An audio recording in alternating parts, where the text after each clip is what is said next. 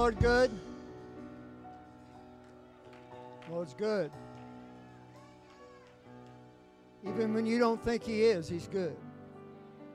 Even when He doesn't seem to make it known, He's still good. 2 Samuel chapter 6, and begin in verse number 12 and read through, through verse 15. We'll get to 16 in a few minutes. It was told King David, saying, The Lord hath blessed the house of Obed Edom and all that pertaineth unto him because the ark of God, or because of the ark of God. So David went and brought up the ark of God from the house of Obed Edom into the city of David with gladness. And it was so that when they that bore the ark of the Lord had gone six paces, he sacrificed oxen and fatlings. And David danced before the Lord with all his might.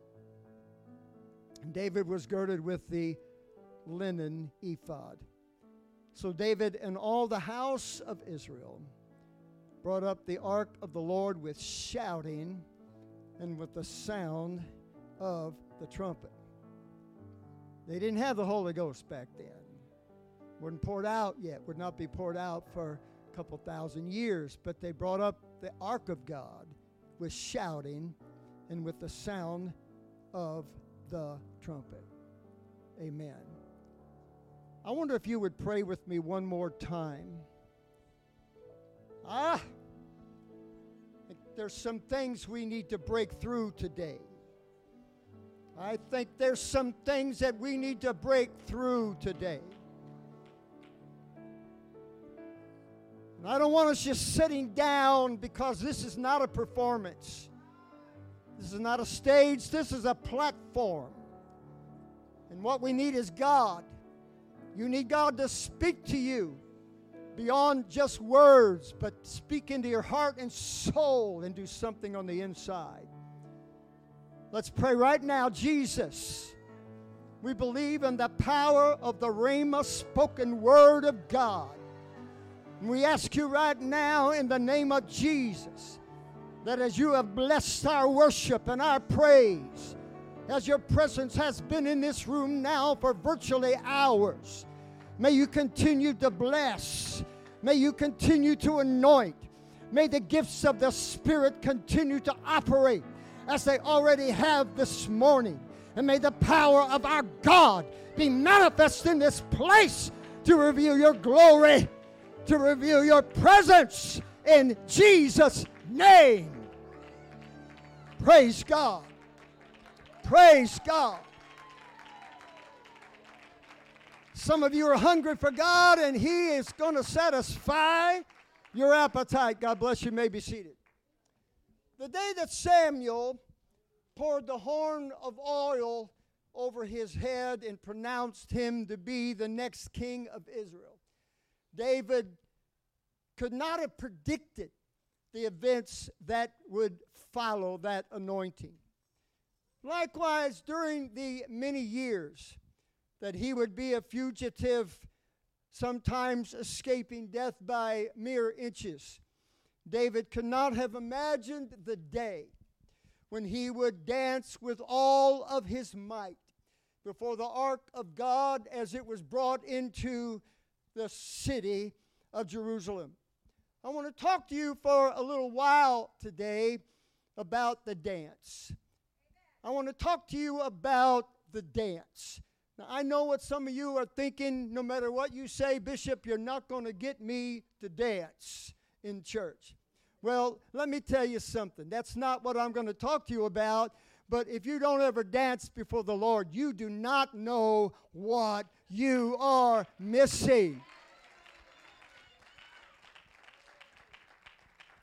The dance to me is especially significant, and it's significant for two reasons.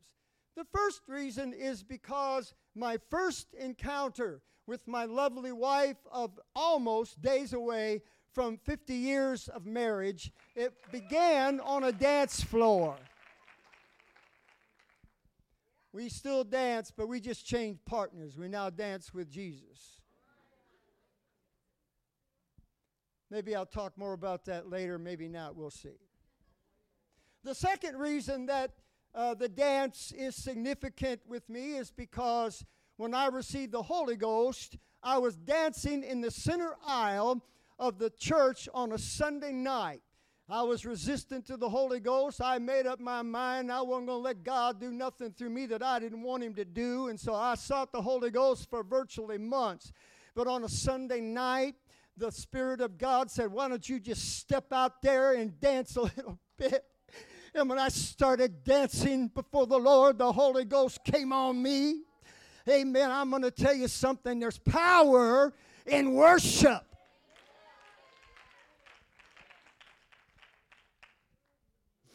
So the dance can be very significant, especially the dance that I'm going to be speaking to you about here today. 2 Samuel 6 and 16, as the ark of the Lord came into the city of David, Michal, Saul's daughter, David's wife, looked through a window and saw King David leaping and dancing before the Lord, and she despised him in her heart. You see, people that don't worship, people that refuse to worship, they do not understand the divine connection between a worshiper and God.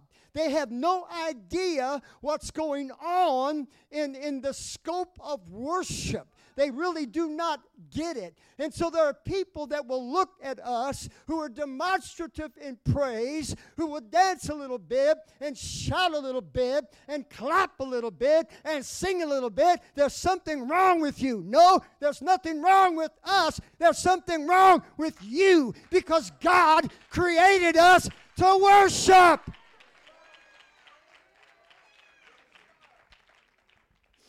What Michal did not understand is that as David danced before the Lord, he was finally releasing all of the fear, the pain, and the anguish that he had experienced over the 20 years that he spent in exile.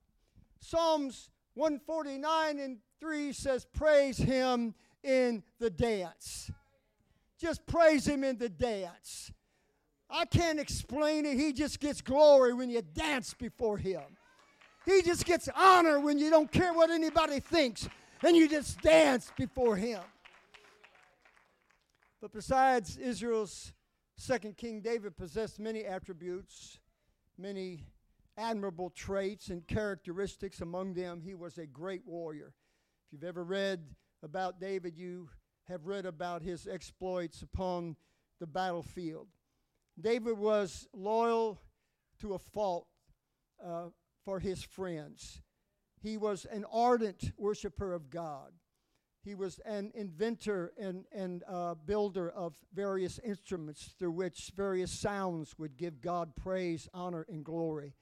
And uh, he, perhaps one of his greatest traits is he surrounded himself with men that were greater than he was in many respects, and that did not intimidate him whatsoever. But during the years that he was a fugitive, there were times when David lost perspective, and he even at one time uh, predicted that Saul would eventually hunt him down and eventually kill him. It's been a long time, many years, since that oil from Samuel's horn poured down over him, and he had lost sight of what uh, Samuel had prophesied over him because he lost perspective of it all, which is what temptation can do to you. And trials and tribulations can do to you. They can alter your perception of virtually everything. They alter our perception of the people around us. They alter our perception even of God. And this loss of insight and discernment is exactly what occurred in Job during the long uh, uh, trial that he was under and the things that he suffered and the loss that he endured. While he maintained his integrity before God, Job's view of life and even of God had become very distorted. You see, you got to be careful when you're going through a trial that you do not lose sight of the things that are important. You got to be careful that your view of God and, and, and, and, and of the things of God does not become distorted because if you can get through a trial without that happening, then you're going to be better than before you went in. But Job became very cynical uh, in the midst of his trial. And while he did not curse God, he did, he did curse the day that he was born. He did curse the day that he was brought into this world. And that cursing that day was a veiled suggestion that God was not a just God. He didn't outwardly accuse God of that, but God knew exactly what Job was talking about. Job 3, verse 1 through 4, after this, he opened or opened Job his mouth, cursed his day. And Job spake and said, Let the day perish wherein I was born, and the night in which it was said, There's a man child conceived. Let that day be darkness. Let not God regard it from above, neither let the light shine upon it. You see, Job's suffering gave him what he believed to be a private private and personal revelation of what life is really all about. Be careful. Be careful of those revelations you receive in the midst of the darkness of your trial. Make sure they're, they're compatible with the Word of God. During the verbal tug of war that he uh, experienced with his three so called friends, Job sadistically retaliated, and who could blame him for that? So, in so many words, he said this To be in the grave was to keep company with dead kings who, having no more lands to guard or rebellions to put down, walked the untroubled halls of their grand mausoleums. To be dead was to be where the threat of pain could not be used to enslave. In other words, from Job's painful and twisted perspective, he said to have life is merely to be given the experience of pain. To have a good son, one must be open to the possibility of having to bury him. He went on to have a tender daughter is also to be open to the potential of seeing her marred and being used merely, Lord, to satisfy someone's lust. One commentator weighed in on all of these things and he posited that in Job's mind, every good thing that God created is good in an inverse proportion to its potential to cause suffering. Now, I know as I'm speaking to you that some of you uh, are going through uh, struggles of, of some nature. Some of you are dealing with life situations. If I don't know how you wouldn't be living in the kind of world that we're living in right now. So I understand that I'm speaking to some people who already your, your view of God and your view of life and your view of your relationship with God has become a little bit distorted. And so I want to be careful with you because I want you to emerge from this with a completely different view. But as sad as all of this is, it's not difficult to see how and why that Job was caught in this vortex of bewilderment. It's easy to understand. It would, it would even cause us to wonder how it could not happen. The depth of his loss and the, the depth of his pain and the depth of the betrayal that he was experiencing in life. And I don't know if you've ever been there, but when you get there, if you haven't been there, let me tell you what it is. It's, it's everything you thought you knew doesn't make sense to your situation. Everything you thought you understood about God and life and, and your relationship with God, none of that seems to make any sense in what you're going through. And you're just suspended in that for whatever length of time that God will permit. And it's a tough place to be, it's a dark place to be. In the handbook on the Psalms and wisdom literature, Jeremy Painter, author of that periodical, alludes to a song by Garth Brooks. I've never heard a Garth Brooks song. I'm not proud of that. I'm not ashamed of it either. I just never heard of it.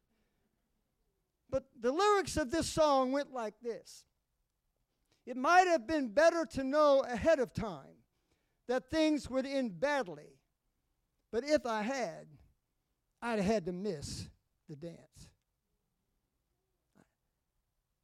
It probably would have been better, paraphrasing, for me to know ahead of time that things would have ended badly, but if I'd have known that, I'd have had to miss the dance. And so the song speaks in the context of a tragically broken relationship. It speaks to other tragedies as well. Tragedies like the death of Abraham Lincoln, or tragedies like the death of Dr. Martin Luther King Jr. Tragedies like the uh, Space Shuttle Challenger that broke apart 73 seconds after it was launched, killing all seven astronauts aboard, including Christa McAuliffe, a school teacher that was there for the ride and experience of her life. Every morning when we get up, we're introduced to a litany of tragedies that occurred uh, during the night as we slept. Among these are a million other tragedies that could have been avoided, but at the cost of never venturing out, at the cost of never slowing the tide of injustice, at the cost of never getting to fly, if only for a few awesome seconds, up into the heavens. And so I believe that Jesus speaks to such possibilities in Luke chapter 14. I believe that he also speaks in the same words to uh, potential realities. Two different things you will, you will read about in these verses of Scripture possibility and reality. For which of you, intending to build a tower, sitteth not down first and counteth the cost whether he have sufficient to finish it? Lest haply, after he hath laid the foundation and is not able to finish it, all that behold it begin to mock him, saying, This man began to build and was not able to finish. You see, great possibilities can inspire and motivate people to do seemingly impossible things. On the other hand, fear the fear of potential realities will stop others from even trying. While some are out there sweating and laboring to build their tower, the others go, Not me, man. Uh uh Things could go wrong. Things could happen. And so the song says, If I'd known, if I'd have known. How many times one of the plagues of getting old is you sit around and say, Boy, what, I, what would I do different if I was 30 again? If we've had that conversation once, we've had it a thousand times. Let me not tell you what I would do, let me tell you the things I would not do. If I'd known that things were going to end so badly, I could have avoided the pain, I could have avoided the anguish of a broken relationship, but then I'd have had to miss the dance. If we look deeper into Christ's parable about the builder of the tower, Jesus was actually, uh, in truth, not just talking about counting the cost, ensuring that you have enough material and you have enough uh, manpower and you have enough uh, mortar and brick and, and wood and things to finish the tower. He was talking about something completely different. It's more about counting the cost to determine if you're willing to pay the price.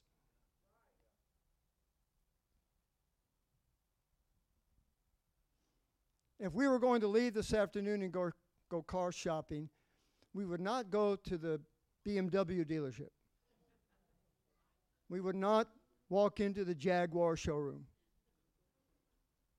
We would not pull into the Maserati parking lot. Mercedes. Now, when it comes to Mercedes, my dear friend, It's not the price of the vehicle, it's the price to maintain it. I had a friend of mine years ago, I'm talking about 30 some years ago uh, in Cape Coral, and he was a real estate broker, and he, he, he bought his wife a Jaguar. Now, the man made hundreds of thousands of dollars a year and had the audacity to complain to me that to replace one of her headlights cost him $350.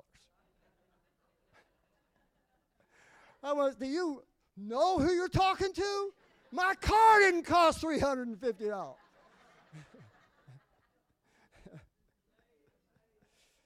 so Jesus was talking about those who begin the tower, but then later they decide that the cost is too high, the price is too high, so they walk away and they leave the tower unfinished. Put that in your mind an unfinished tower.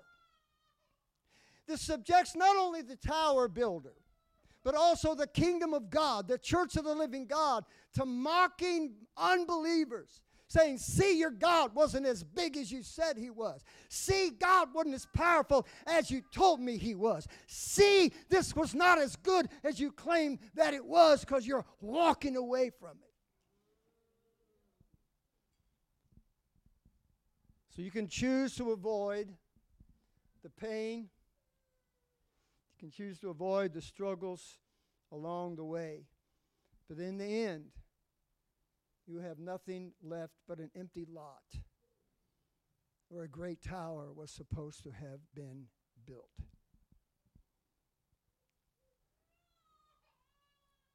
Let me tell you something. If, if there was a divine revelation that said you can go live for the devil and go to heaven, I wouldn't change one thing in the way I'm living. Because Jesus is the best part of this life. Jesus is the best part of this. And he's not going to go into a honky tonk when I go in there. He's gonna, not going to go with me if I'm going to have an Ill- Ill- illicit sexual relationship with somebody. He's not going to go with me when I go into sin and to the, to the dregs of corruption. I would not trade this for anything.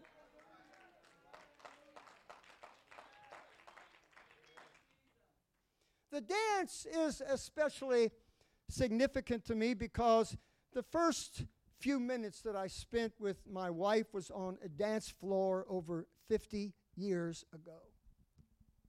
It was a place in Edwardsville, Illinois called the Granary. That building's not even there any longer. It was a granary shut down. They turned it into, I think it was Wednesday through Sunday night, uh, where they were bringing rock bands and crazy stuff goes on. And and so I went there with two of my friends. We are going to hang out. We was looking for girls. I was looking for. We didn't go for the music, I mean, you know. and uh, this girl walked in front of me. I, we were sitting there, and there's a banister around the dance floor. This girl walked in front of me with long blonde hair down to her waist. I didn't even see what she looked like in the face. It didn't matter. I saw what she looked like from where I was sitting, and that was good enough for me. And the beautiful thing was, you don't need an intro line. You don't need this, you know, some line. Just, do you want to dance? That was it. You know, that, was, that was my big thing. Do you want to dance? Fortunately, she said, Why? I do not know. She said, Yes. But uh, the music was so loud, we, you couldn't talk. I mean, you couldn't hold a conversation. I mean, people complain sometimes it's loud in here. This is nothing. nothing. And so after a couple dances, we walked off the dance floor. We went upstairs. It was three or four stories in this place. And we got away from the loud music and we spent the rest of the evening just talking and getting to know one another. I can honestly say that nothing earth shaking occurred uh, during those two dances or even that rest of that evening. Nothing life changing occurred that night other than, other than, uh, I got my first kiss. I know this is X rated, man. This is, I'm glad the kids are in Sunday school. This is, whoa. My wife's turning red. Go ahead. That's all I'm going to say about that. I'm not going to tell them. Okay. That's it. You're safe. and the other thing, I got her phone number. And here we are, almost 50, well, it's over 50 years since that night. And uh, thank the Lord for it. but here's the thing what if I had missed that dance?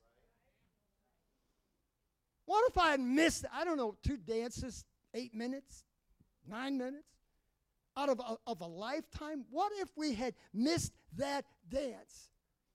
Both of our lives would be on a completely different trajectory. She'd be married to a jerk, probably.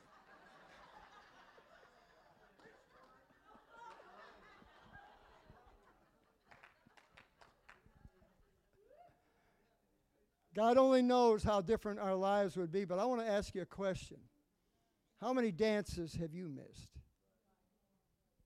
How many dances have you foregone just because you weren't sure how it was going to turn out? You know what she said to me when I asked her to dance? I remember it. How, I don't know how, but I remember it. She said, But there's nobody on the dance floor.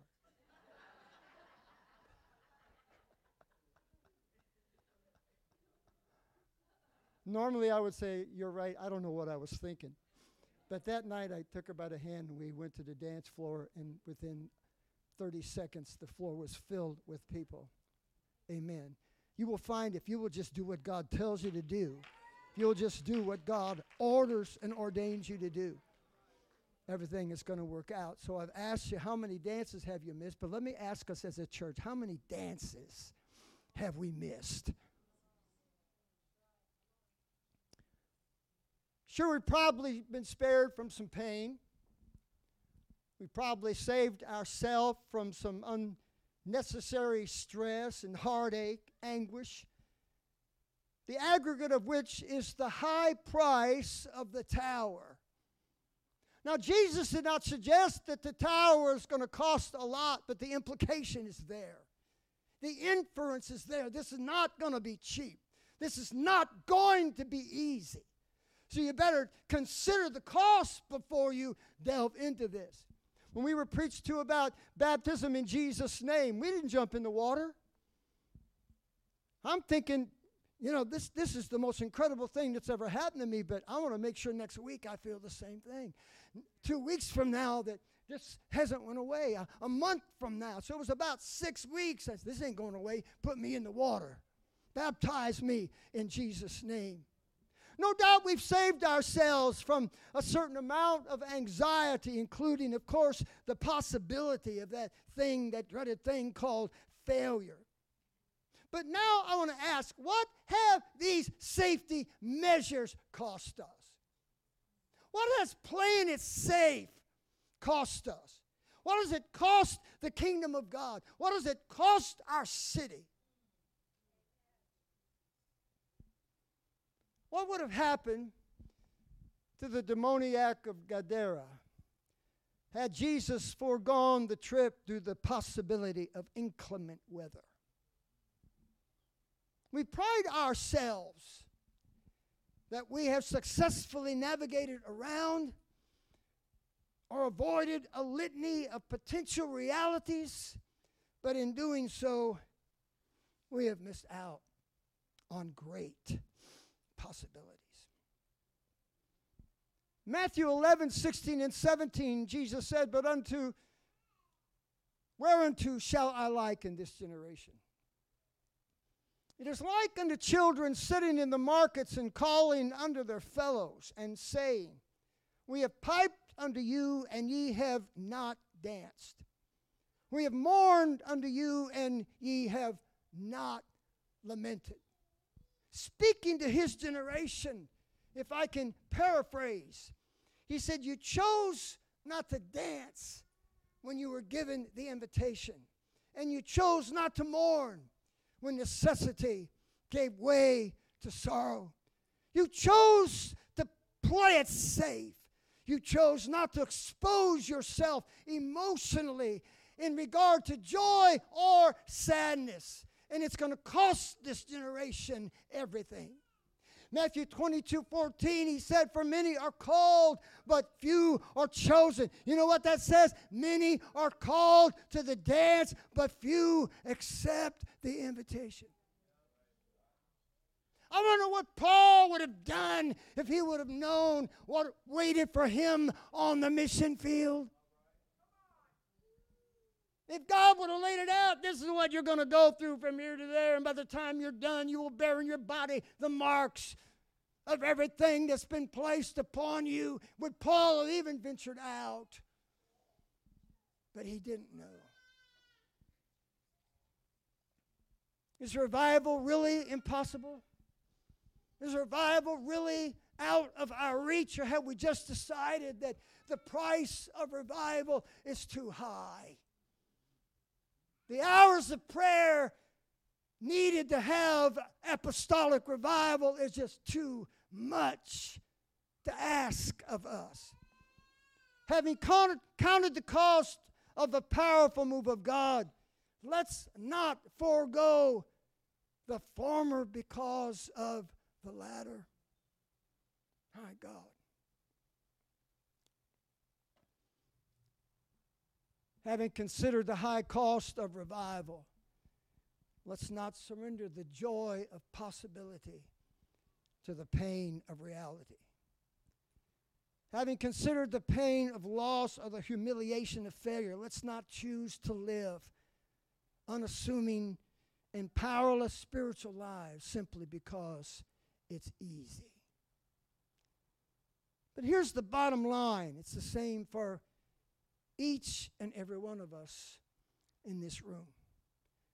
As human beings, and even more so, it's more applicable to us as apostolic believers, we are given the option of choosing what we value more an ironclad guarantee against pain and loss or the dance. The dance. And honestly, doesn't matter what your choices have been up till now. The only thing that matters is what you will choose at the conclusion of this service. But lest we should assume that this perilous arrangement is confined to human experience alone, God subjected himself to the same. Yes, he could have spared himself the pain that human beings have inflicted upon him from the very beginning. God knew before he ever made the world what the world was going to cost him, but he made it anyway. Jesus asked what kind of a man would build a tower. It's confounding in the mind and heart of God that anyone would do this. So he asked this. Kind of a man would build a tower without knowing what the tower would truly cost him because what wisdom is for man Wisdom is for God. 1 Peter 4:12 Beloved think it not strange concerning the fiery trial which is to try you as though some strange thing happened unto you what in the world is going on here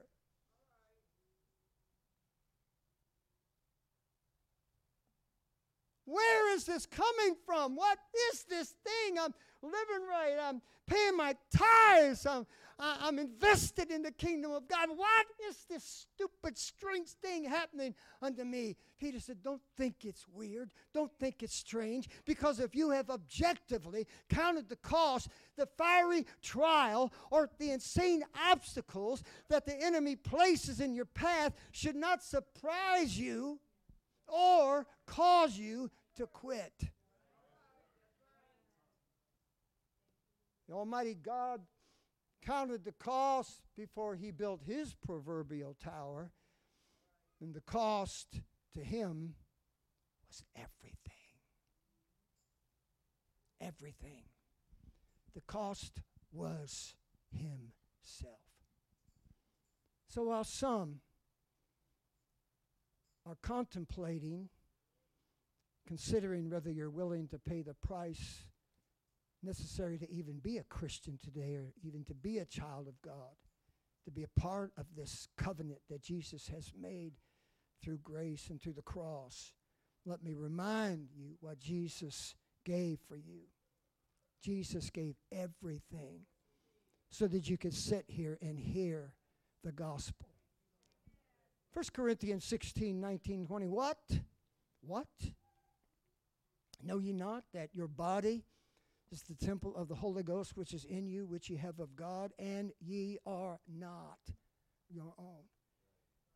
For ye are bought with a price. Therefore, glorify God in your body. Whose body is it? He bought it with a price. It didn't belong to you anymore. Adorn it like He wants it adorned. Do with it like He prefers you to do with it. In your body and in your spirit, which are God's. Do we need to remind us today what Jesus was willing to do for us in order to save us? You see, He didn't. Well, let me back up a little bit. My wife is still in mourning. Uh, Steinmart's been closed now for three years. She's still she's still grieving over that. And invariably she'll say, You like what I have on? Yeah, well, I got it. It's Steinmart. She's grieving over that. But my wife, when she shops Steinmart, she only shops, well, any store really, but she shops the, the clearance racks. And there were times she would come to me and say, I saw something I liked. It was on the clearance rack, but it's only 50% off. Next week, it'll be 75% off. I told you I hit the jackpot when I met her. So I want you to understand Jesus did not walk into the discount store and buy you off of the discount rack. You may not have been worth it at the time, but he said, whatever the price tag is, I'll pay it. We've been bought with the price. You did not come cheap to him. You can't give people anything, they won't respect it. They have to work for it, labor for it, pay for it out of their own sweat, toil, and money. They'll take care of it then. Jesus bought you.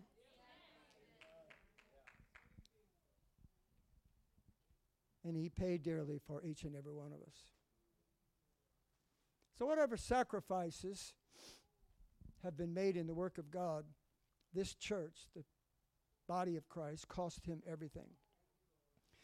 Why would we think that revival would be cheap? Now, I'm going to speak to something. You get mad at me. You can take my UPC card or whatever. I am tired of people say that God's just going to one day blow the doors of our church wide open. He's going people are going to be pulling into our parking lot. Revival's going to break outside. It is not going to happen. It will be born out of travail.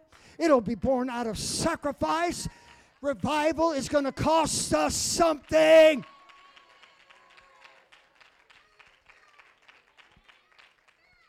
Where did we get the idea that signs and wonders and the miraculous would come cheap? My God.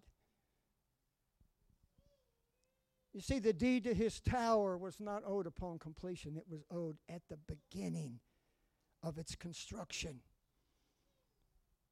So, without question, our Lord could have missed the pain of Calvary. He could have easily just dismissed it and missed the pain of Calvary, but then he would have had to miss the dance of David. He would have had to miss the friendship of Abraham. He would have had to miss the faith of Mary and the devotion of the beloved disciple.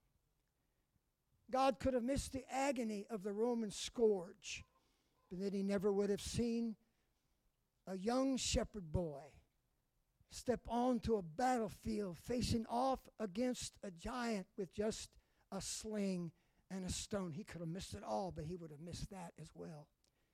You see, I want you to understand something before I go on. Uh, when David said to Goliath these words, Thou comest to me with a sword and with a spear and with a shield, but I come to thee in the name of the Lord of hosts, the God of the armies of Israel, whom thou hast defied. Do you know what he was really saying? And do you know what God heard him say? If you're going to pick on my God, you're going to have to go through me. That's what God heard in heaven. When he's weighing Calvary out at the beginning, is it going to be worth it when he saw a little shepherd boy say, If you're going to pick on the Almighty God, you're going to have to go through me.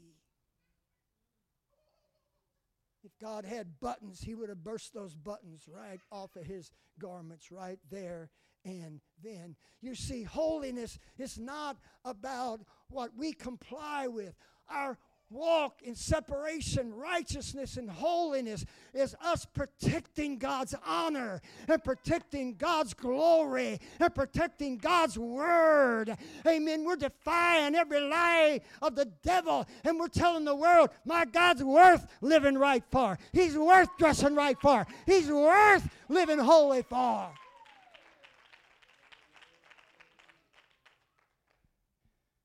So God could have missed the pain and heartache that the human race has caused him for thousands of years, but then he would have never smelled the sweet fragrance of oil as it poured forth from Mary's alabaster box. He would have never experienced that incredible moment when virtue just came flooding out of his body as he looked down on a woman laid on the ground with a handful of the hem of his garment. All the things that he would have missed. How many dances have we missed?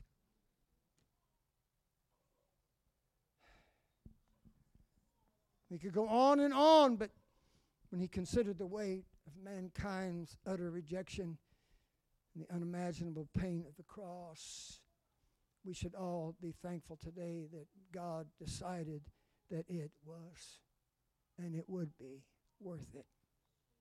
Worth it. Hebrews 12 and 2, looking unto Jesus, the author and finisher of our faith, who for the joy that was set before him endured the cross, endured the cross, despising the shame, and is set down at the right hand of the throne of God. But you know, the issue really isn't about him any longer, is it? The issue is about you and I. The reality is that pain and love for both God and man are two sides of the same coin. You simply cannot choose one without the other. So Paul wrote to the Romans in the eighth chapter, verse 16 the Spirit itself bears witness with our spirit that we are the children of God. And if children, then heirs, heirs of God and joint heirs with Christ, if so be that we suffer with him, that we may be also glorified together.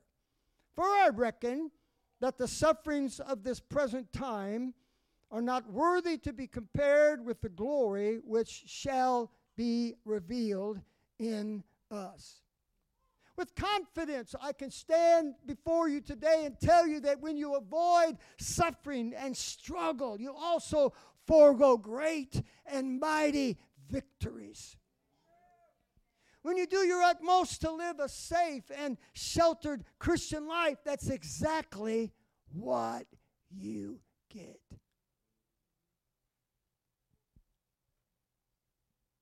In the book of Hebrews, where we read the 11th chapter about the heroes of faith. It's not filled with men and women who live delicate and safe spiritual lives. It's about men and women who went against the tide and they knew they knew what the repercussions would be. They knew what it would cost them. It's about people that went against the tide and it cost many of them uh, their very lives. They broke all of man's rules, but they kept all of God's commandments. And do you think for one moment that as God counted the cost of his tower, that he didn't see Shadrach, Meshach, and Abednego stand defiantly and boldly against King Nebuchadnezzar, willing to burn rather than bow to that golden image. You think God did not see that before he ever laid out the foundation of the world? Oh, yes, he did. And said, whatever I got to pay, whatever price tag is upon me to see that, to have that happen in real life, I'm willing to pay the price.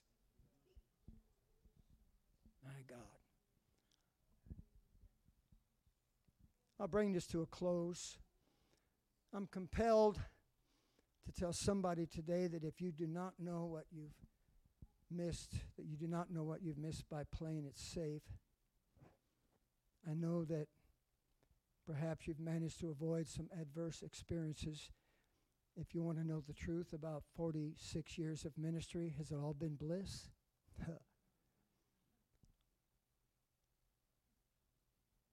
Marriage is not even bliss. Marriage is a struggle, it's work. Two people becoming one, it's not supposed to be easy.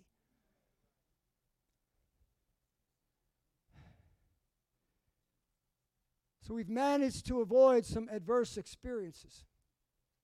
We managed to avoid the, the pain and the agony of hours of intercessory prayer. Let somebody else do it. That somebody else has an anointing upon them. Where's your anointing? So we've managed to avoid some of this stuff that's associated with a visitation of God and revival and a move of God's Spirit. But what do we have in its place? A bunch of empty lots where towers should have been built. Demon spirits that should have been bound and fettered a long time ago, they're still running rampant, destroying people's lives because we have successfully avoided spiritual warfare and conflict and dealing with devils and darkness and hell. Yeah, we got away with without dealing with all of that stuff. But addiction is still is roaring in our city. Alcoholism, broken homes and marriages. This morning again there was another shooting. God help us.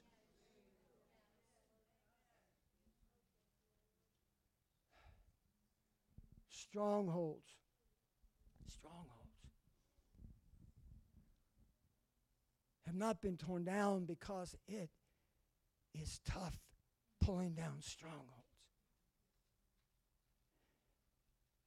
It jeopardizes our comfort zones, challenging strongholds. Every morning in prayer, I put on the armor of God and say, Devil, you may not be looking for me, but I'm looking for you because I'm tired of all of this junk that you're doing. Or we can hide out somewhere and, and, and escape a lot of this stuff. But what are we missing in its place? Musicians, please join me. I, I saw uh, just this morning uh, a short video of Jonathan Cahn. I'm not endorsing him by any means, but he does have some very unique insights. And I, will just tell you a little bit about what he said. He talked about the mark of the beast, and he was talking about the, the shooting of the Christian school, and uh, talking about the mark of the beast. And he's got a book out. I do recommend you read the book or listen to it. It's The Return of the Gods. Wow. Wow. It'll open your eyes. So he says that this, this uh, murderer, this transgender, killed three adults and three children. The three adults that he killed were 60, 61, and 62 years old. Six, six, six. He says, and one of the things that uh, uh, Satan does is he inverts things. It's the inversion of things. And so the three children that were killed were all nine years old, inverted six, six, six. If you don't believe that we are in the final stages of war, spiritual warfare, then you need enlightened.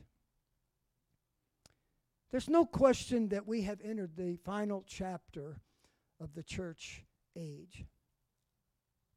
We're living in Bible times right now. I speculate that during the millennial reign, there will be uh, men that God will inspire to write about what the world is experiencing right now and what the church is experiencing right now. They'll read about it hundreds of years into the millennium. We are living in Bible times right now. The countdown to the rapture and the march to Armageddon has already begun, and the pace is accelerating. The foundation of a one world government has been laid. It's not being laid, it has been laid.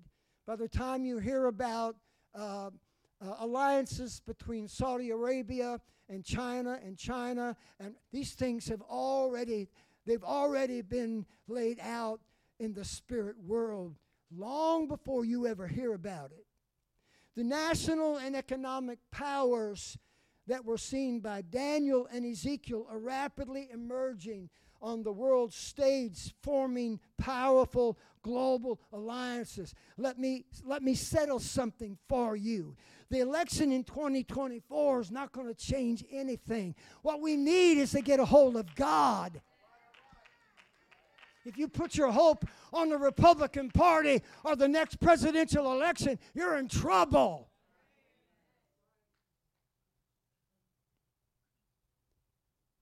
The very strong admonition that is directed to the people of God who would be destined to be alive when these frightening things occur or when the final chapter of this age is written, the admonition, I think it's more as a commandment, is to watch and pray.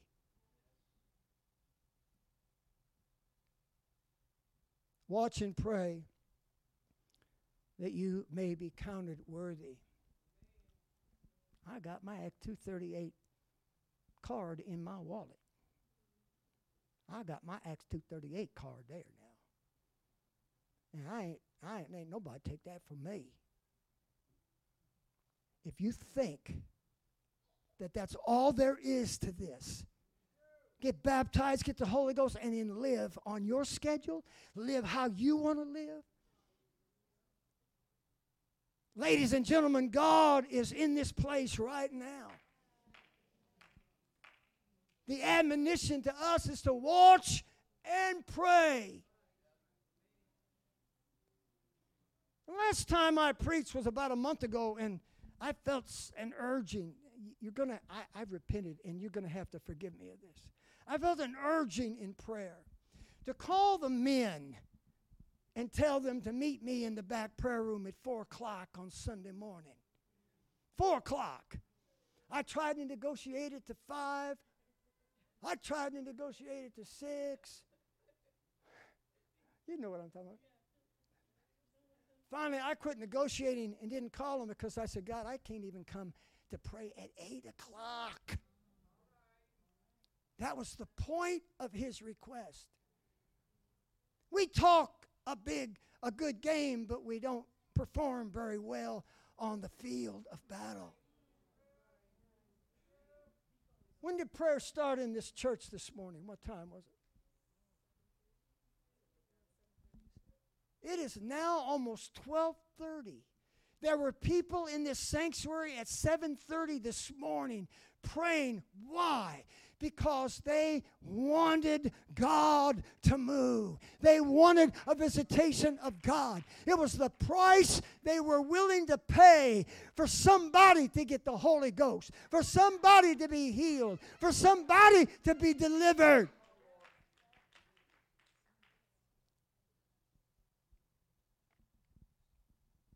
But in the midst of it all,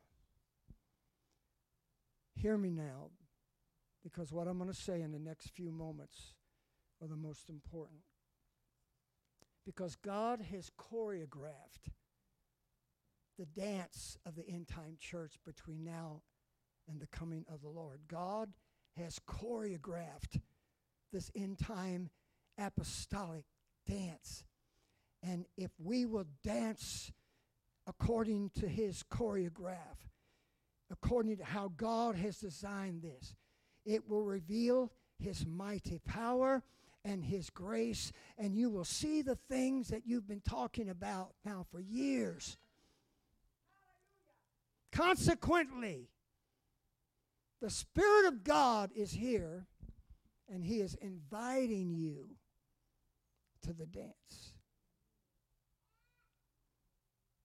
Just like I walked up to Kathy Fraser and said, You want to dance?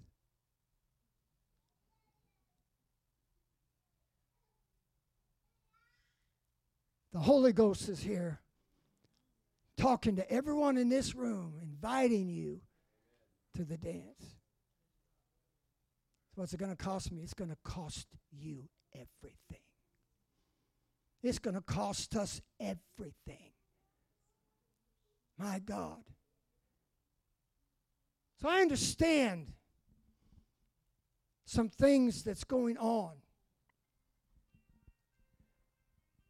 Answer that, please. Thank you.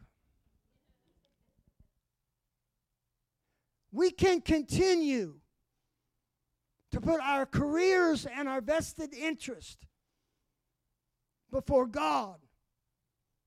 We can continue to live mundane spiritual lives, but God is inviting you and me to the dance. Stand with me.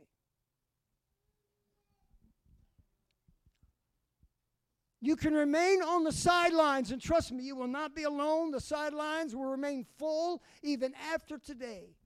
You can continue to live a quasi committed, I'll show up when I'm ready spiritual life. If that's what you want to do. But that's not the dance that's been choreographed for the last days. I get it. There's a great deal of uncertainty on the economic and political horizon. I'm not making light of that. Nor am I telling you that it's no cause for alarm. It is a cause of great alarm. I've read a number of books written by soldiers who have come out of fierce battles and they have told about their, their experiences. And invariably, people ask, How do you run in to the fire. How do you do that? Aren't, aren't you afraid? Oh, we are absolutely scared to death. To say apostolics that you should not be somewhat anxious or fearful about what's coming is foolish. Because we are afraid. But we're still not going to back down. We're still not going to run. I don't relish the thought of seeing a bunch of thugs grab my wife and threaten me with what they would do to her if I don't denounce the name of Jesus. You tell me not to be afraid of what can potentially happen in this country. You need to get a hold of God, and you need to get a hold of God now. Oh, Bishop, you're not supposed to be talking that way. Oh, let's sugarcoat it a little bit. We had a Holy Ghost. We're not afraid. You know, yank my fingernails out. Don't bother me.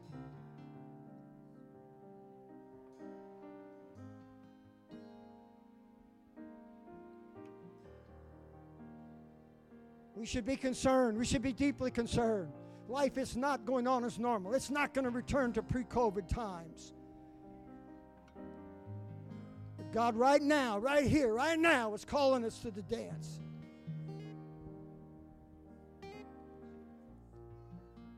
Extending an invitation to the dance of the ages. The dance of the ages. Could it possibly be that somewhere down into the millennial reign, they will be talking about our exploits, about the persecution we endured, about the faith that we had in God in spite of everything around us? Could they be talking about what God did in the last few days of this dispensation? How the church rose to the occasion and thrived in the darkness and thrived against principalities and powers and thrived in spite of the threats that were made to them. I believe it's not only possible, I believe that it's feasible.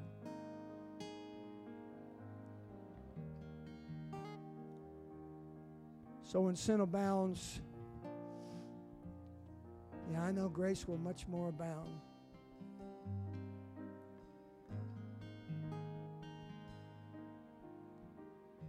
That does not negate the fact that God needs Holy Ghost filled men and women to accept his invitation to the dance.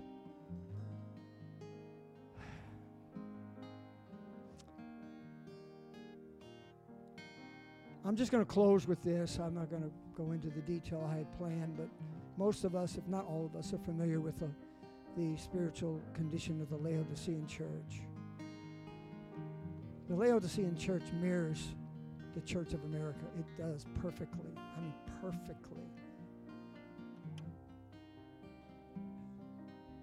And in the letter that Jesus sent to the Laodicean church, Revelation 3 20 and 21, behold, I stand at the door and knock.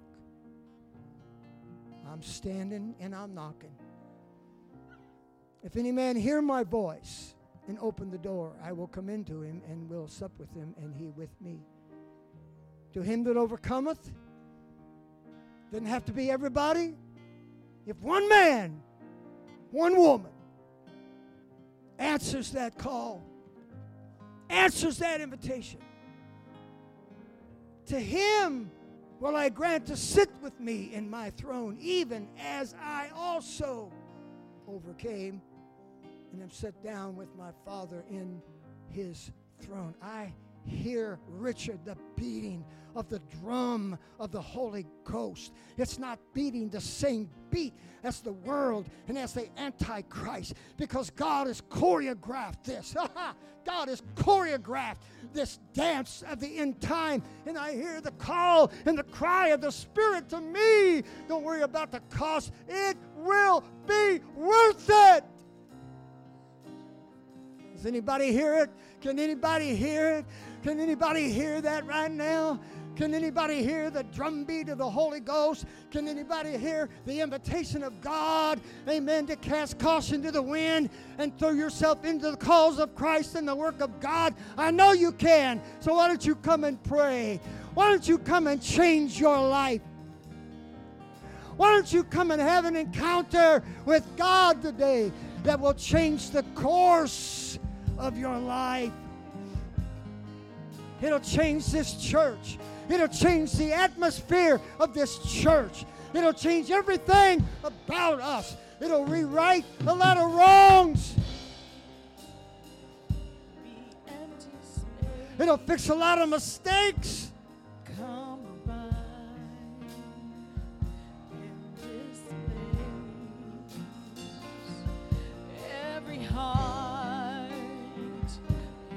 Come on, this is holy. Come on, this is heaven sent. This is divinely inspired of God. God's trying to get you off the periphery, trying to get you into the mainstream and flow of the Holy Ghost, not only for a few minutes, but for the rest of your life.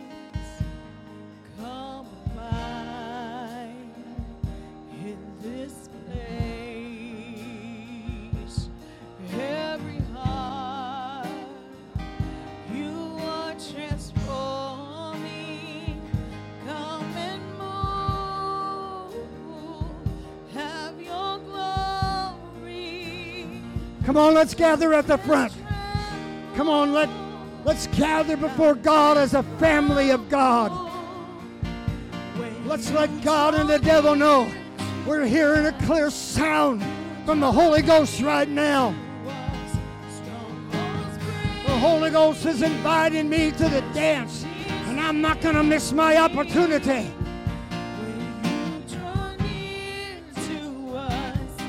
Hallelujah darkness trembles, mountains cry.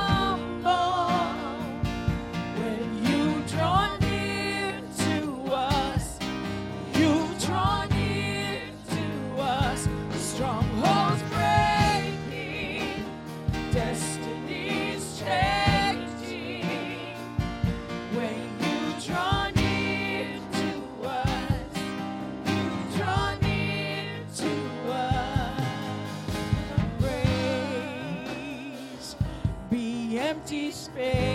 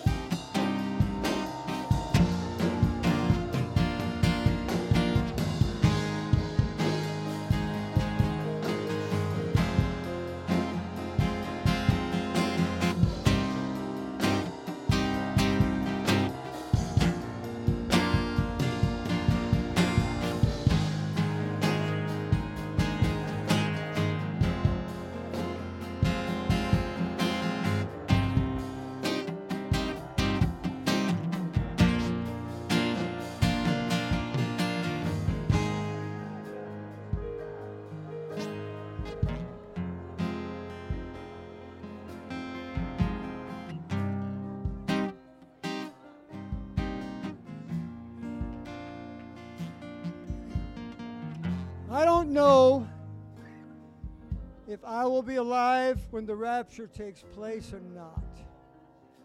I certainly believe that the rapture can happen any moment. Any moment. And yet I know of great men who have since went on to their reward that believed that it was going to take place in their lifetime. So I'm not going to stand here and tell you that I'm sure it's going to take place in my lifetime. But I'm going to tell you this. Brother, I am moving toward the rapture of the church or toward a grave site somewhere in a cemetery, I am going to finish this race strong. I'm going to finish strong. Either way, praise God.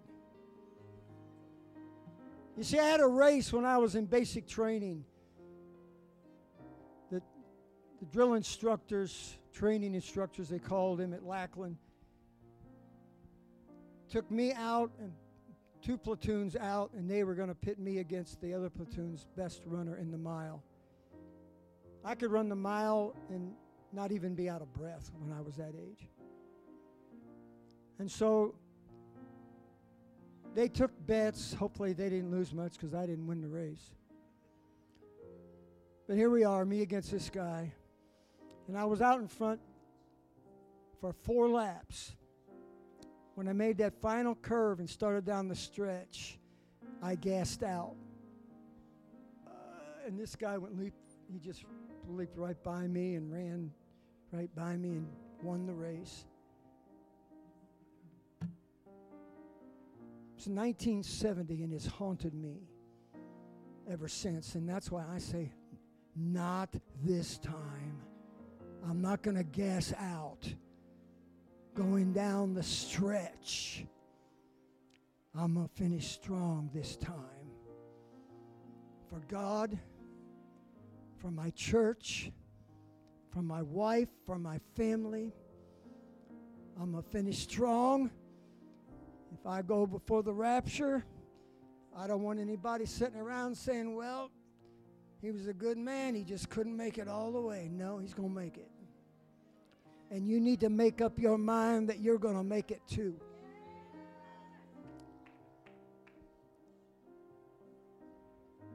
Proverbs chapter 30, verse 11 says, Thou hast turned for me my mourning into dancing.